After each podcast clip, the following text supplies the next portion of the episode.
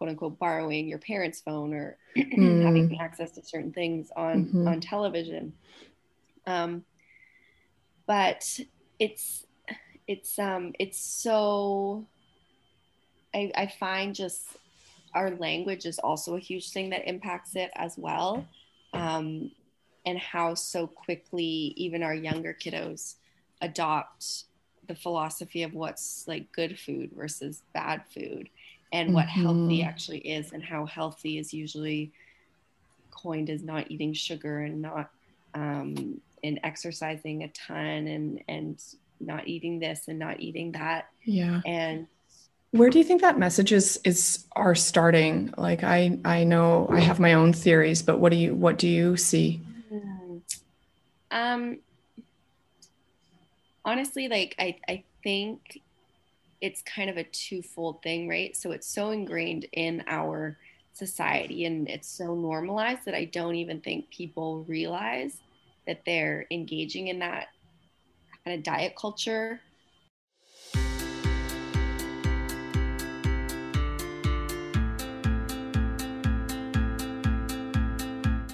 Welcome to the Art and Science of Eating. I'm Jessica Begg, registered dietitian and clinical counselor. I worked for 15 years in programs for the treatment of eating disorders. I now help those that struggle with emotional eating and their relationship with their body. This podcast is where I answer questions to help people along this bumpy journey to creating peace with both food and their body. Hi, everyone, and welcome back. I've realized that I've unintentionally started a whole bunch of back to school themed activities over here. Last week on the podcast, I was talking about how this time of year is my new year period of time. And I've subconsciously or consciously, I guess, too, made it a total back to school time with a whole bunch of things going on over here at Shift Nutrition. So, first off, this week's episode, I talked to a colleague of mine, Jen, who's a school counselor. I was interested in what types of trends she sees in school age children's relationships with food in their body. And so we'll just jump into that in one second. And so other things. Now, if you want to do your own back to school learning with me, there's a couple of things going on. First, in my private Facebook group, The Comfy Spot, we're reading The Body is Not an Apology, The Power of Radical Self-Love by Sonya Renee Taylor as a book club together. So join in if you want to read this fabulous book uh, together with uh, a group of people that are also interested in the same topic, I guess, in The Comfy Spot. And then secondly, we've opened the doors for registration for the connected eating program. So if you've been noodling around thinking, you know what, I'm tired of struggling with food. I want to learn how awesome my body is. Join me. There's a link in the show notes that I'll put in there for you to pop you to the program. Um, where you'll work with me. Now, I wish I had another word for this um, program because it kind of sounds like a cookie cutter thing, but it's not. It's um, a bunch of evidence based material um, that you'll learn on your own time. So it's videos that you can watch at your own pace. And then weekly, you'll meet with me in a very small group of people. So it's a really kind of small fireside chat, really, is kind of how I would explain it, where we talk about the topics that you're learning. And certainly as you're thinking about and making changes in your life, we all talk about it together. And it's actually really small. So you have a lot of time with me and it's weekly. You get really sick and tired of hearing me. Um, so the interesting thing is actually just last week, somebody that started the group in the summer told me how anxious she was about starting the group or just kind of had a little bit of, um, I don't know, was a little bit trepidatious about joining the group and she's how surprised she is about hearing other people's stories and what they're working on. So she thought it was a really wonderful bit of the program working with others. So that's all for the back to school stuff going on here so far. I don't know. You know, September has just started, so we'll see. But let's jump into the chat that I've had with Jen, who works in schools. Hello. Thanks, Jen, for coming on to the podcast to talk of about course. this topic. It's yes. um, a really important one, I think, mm-hmm. because a relationship with food starts really early. So it's nice to talk to you about, you know, what you're seeing in schools and whatnot. Mm-hmm. Yeah, thank you for having me. Um, yeah, working as a school counselor, I find that just disordered eating and different kinds of tricky relationships with food is starting at a younger and younger age, I'm finding. Uh, years ago, I found it was more geared towards middle and, and high school, but mm-hmm. I find it's it's becoming even more and more so prevalent in our elementary schools, starting at as young as grade three, four. Yeah, wow. Um, yeah, and it's just I, I mean, I imagine it's largely because of the exposure that they have to social media like TikTok, mm-hmm. Snapchat, all this other stuff. Do kids have so when when do kids get access to that? I, I don't have children, so like yeah, yeah. when do, when are they getting I, phones? Technically, they're not supposed to legally, or the rules, whatever rules we're referring to, they state that you're not supposed to um, give your child access to those kinds of things, especially Snapchat, until they're 13. Oh, um, like as in just like a recommendation from f- parent recommendations. Yeah, that's thirteen is kind of the time. usually okay. thirteen. Um, but I mean, even if they don't have direct access to it, there's, I mean, there's other modes of accessing it too. Like even if it's on like quote unquote borrowing your parents' phone or mm. having access to certain things on mm-hmm. on television.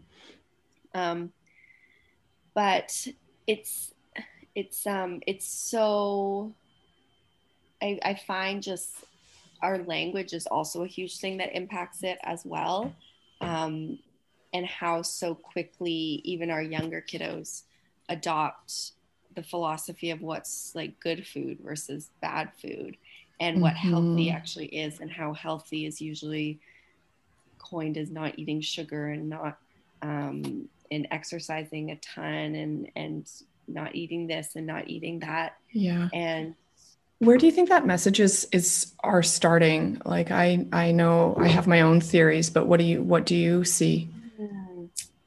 Um honestly like I I think it's kind of a twofold thing, right? So it's so ingrained in our society and it's so normalized that I don't even think people realize that they're engaging in that kind of diet culture. Um, but that being said, it is, I think it becomes kind of indoctrinated in families too. And mm-hmm. um, even sometimes unintentionally from parents, if, if um, moms or dads or whoever say that they're going on a diet or yeah.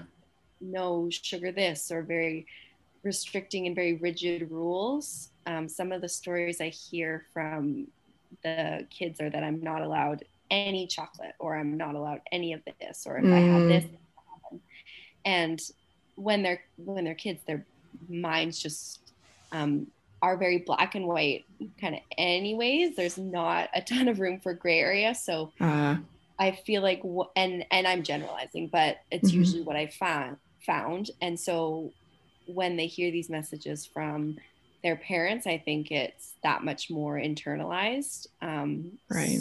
So just the, the power of language is so important. Um, it's important that we're not reinforcing these messages unintentionally to our kids.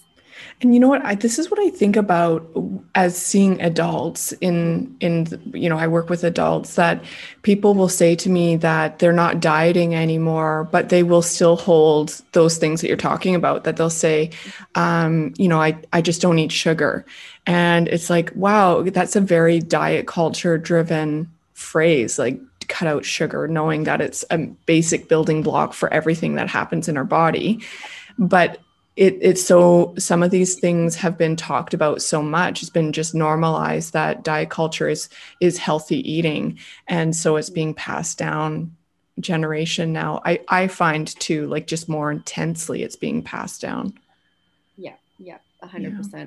and even the term like we use the word diet as just like what's your diet? Mm-hmm. um, but i think people even have I almost I almost wonder if um, we we should like coin a different term or something because when I say it to to when I hear students of mine and clients of mine talking about diets, they almost view it, we come back to language, like view it as some kind of restricting eating habits mm-hmm. that doesn't include this or that.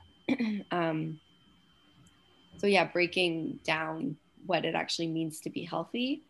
And it might not be eating less sugar, it might be eating more sugar or exercising less. Right. And and not and not feeling like it, I would I would just really encourage my kids to think of that health there's such a mental component to it as well mm-hmm. and i think the focus often is focused on like the physical body but we could be doing all the right things like checking all the boxes on our physical health but then our our mental health would be so rigid so black and white so anxious so this and that and i think that that's just as important if not even arguably a bit more important than right.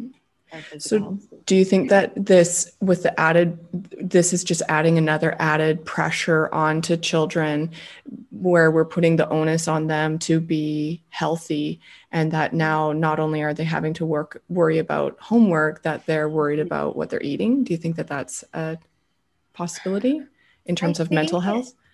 yeah, like I, I think it's, that's a that's a good question. I think that um, it definitely depends, like on the kiddo. Some people, when they experience anxiety and or depression or other things, then the comorbid concern becomes eating because that's how they they cope usually. But um, that's that's not always the whole case. Like sometimes they are exposed to the messages that you and I were talking about, and then that's how it it develops. But um, I just think that there's so much false information out there, and even myself, I find that I don't know all the answers, and I think to some extent, like our society feels as though we know what's healthy and this and that, mm-hmm. but and then we just tell those things to the people younger than us and then they internalize it and then it almost comes into kind of the blind leading the blind well yeah because there there are nutrition programs within the schools. How do you think that they're impacting the the kids and how it's being taught? Yeah i think i think it's those initiatives are great. It's it's tricky though because i know they um, before when i worked in the, the public school sector. Um, and again, this was just my experience, but it was very much teaching like information about it, which is great. Mm-hmm, and mm-hmm. this is veggies, and you need X amount of water and this amount of veggies, and it's good to. Um, but there wasn't a lot of the other way. So it was this is quote unquote good food. It's good to get lots of exercise. It's good to eat lots of veggies, which it is. Like, don't get me wrong, sure, that's great. Sure.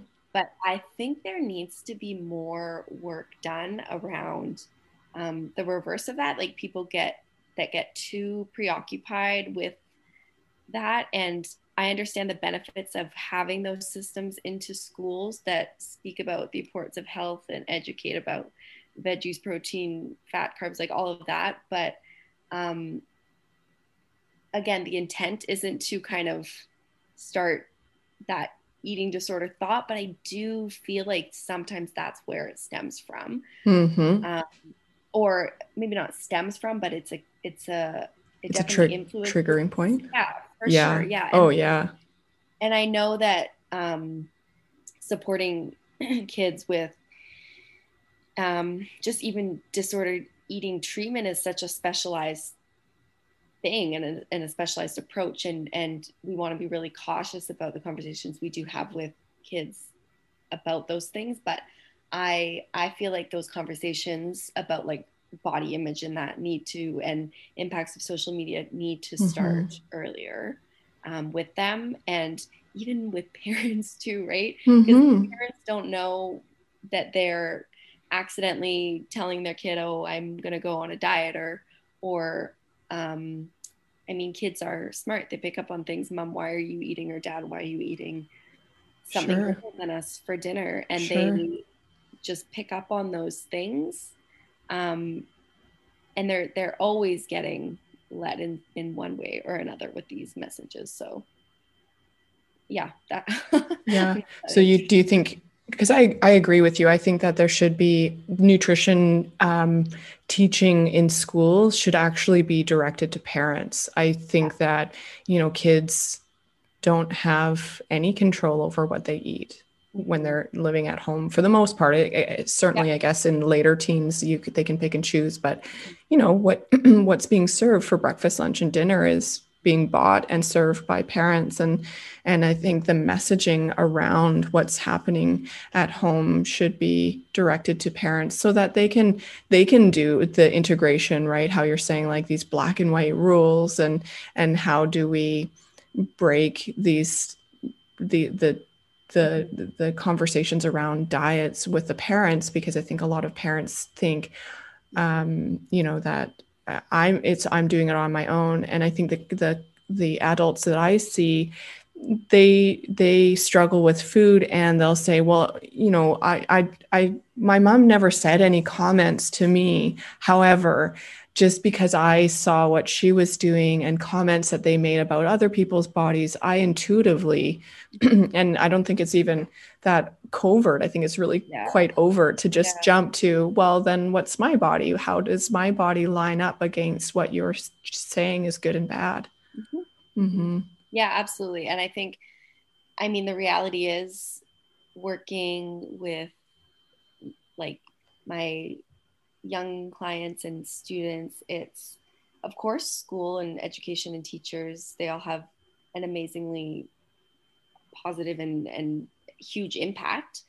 Um, but the reality is, they spend whatever it is, five days a week, eight hours a day, but they spend so much more time at home. Mm-hmm. Um, and I think that if we really want to invest into education and stuff, just because of the influence that parents have, and I just think it, it would be in everyone's best interest just to start with making the home environment most supportive too and that and that mm-hmm. involves just like even like you said things that aren't even that covert they're very overt like weighing your food in front mm-hmm. of and sure it's different if i guess maybe you need a certain amount of whatever if you're baking something but um oftentimes um kids pick up on the fact that you weigh this before you eat it you measure this you mm, the really? tablespoons you and they see the scale like in their parents bathrooms and stuff and yeah.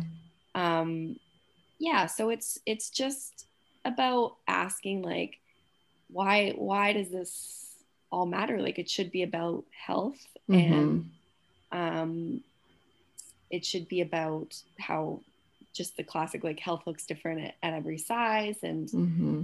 um and i I think that, I mean, the pipe dream would be to kind of start to have our society adopt this philosophy too and not have, yeah. have so much of this craziness on social media and, and particularly women looking um, X size or this amount of height in mm-hmm. men as mm-hmm. well. Um, do you what and, do you think what do you think about the the the sexualization of that's happening now in with social media i find and this is i don't know what, what other people think about it but i find that we've we've come a long ways in some ways but have gone back in others like oh, yeah. in terms of what women can do in the 80s versus today in terms of work and whatnot has changed a lot but when i think of Lego, for instance, mm-hmm. where back in the 80s when we were kids, Lego was gender neutral. It was just, you know, a toy that all kids could play with. Um, they even intentionally had girls wearing just, again, gender neutral clothes, playing with Lego. But now Lego is blue and pink um, you know, there's all sorts of stuff that's going on that if you're a girl, you got to do this. If you're a boy, there's this. and there's so much pressure to conform yeah. even just things like makeup tutorials yeah you know some of the stuff that i see on social media is really quite funny about the contrast of when we were teens and the videos that we would have done if we had these things and what we did and then the pressures of girls little girls right now to have like perfect hair perfect makeup yeah. is just i would imagine so intensely heavy mm-hmm. mm-hmm.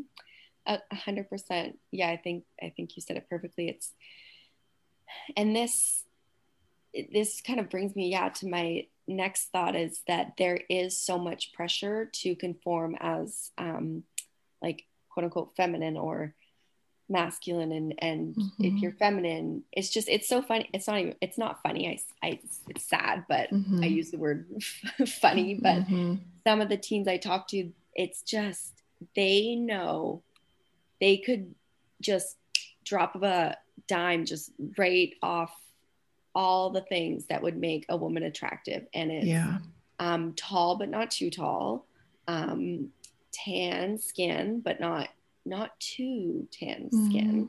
Mm-hmm. Um, long hair. The color of the hair doesn't matter as much. It's more about the style, is what I've been taught.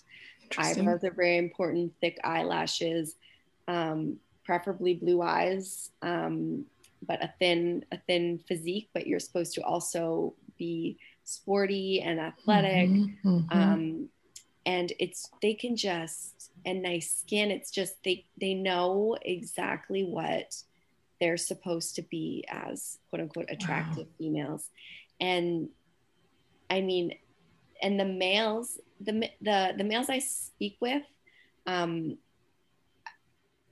granted they they don't um speak to me as openly about these mm. concerns that they're having also interesting um, perhaps because of like as we're talking about how it's maybe not quote unquote um masculine to, to speak how we we right. feel and again i'm generalizing here but but they're still under the same pressures right but that's yeah, interesting exactly. that they're not under the same pressures but not able to talk about it yeah so classic exactly. yeah. yeah gosh yeah. it is like i i i you know parents today have got a lot of work mm-hmm. ahead of them in terms of how many hurdles there are in terms of all of these um just just the prevalence of so much information that that is given to them and their kids and trying to protect them and support them. So you know mm-hmm. parents are doing the best they can but absolutely. Oh my gosh. I can, and i'm i'm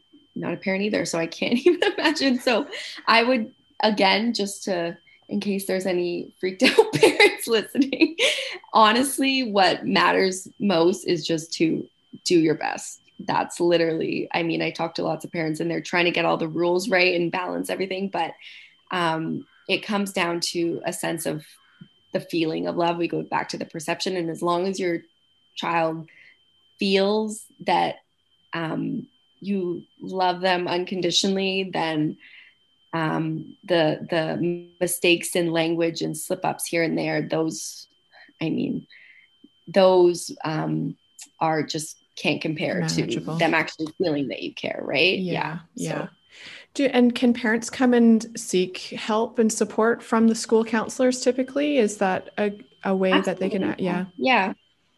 Yeah. Yeah. We usually work with them on, um, of course, depending on, um, of course, with the whole confidentiality, because we would do, we would um, honor the students' confidentiality with that. But if parents do have questions 100% we, we make support plans for them we and i mean there's also um, private clinicians that do consultations with parents as well mm-hmm. um, and i'm really happy to see that more and more parents are are looking for these resources because you don't know what you don't know right and yeah. if you're just trying your best then that's that's great um, and your kids will see that you are trying as well and your kids will see that you're trying to support them so yeah that effort goes a long way with them too yeah. even if they might not show you it as directly or they might not say thanks mom and dad or thanks mom and mom or thanks like they they'll uh i know they tell me these things they yeah. tell me they're thankful so. oh that's that's so nice that's great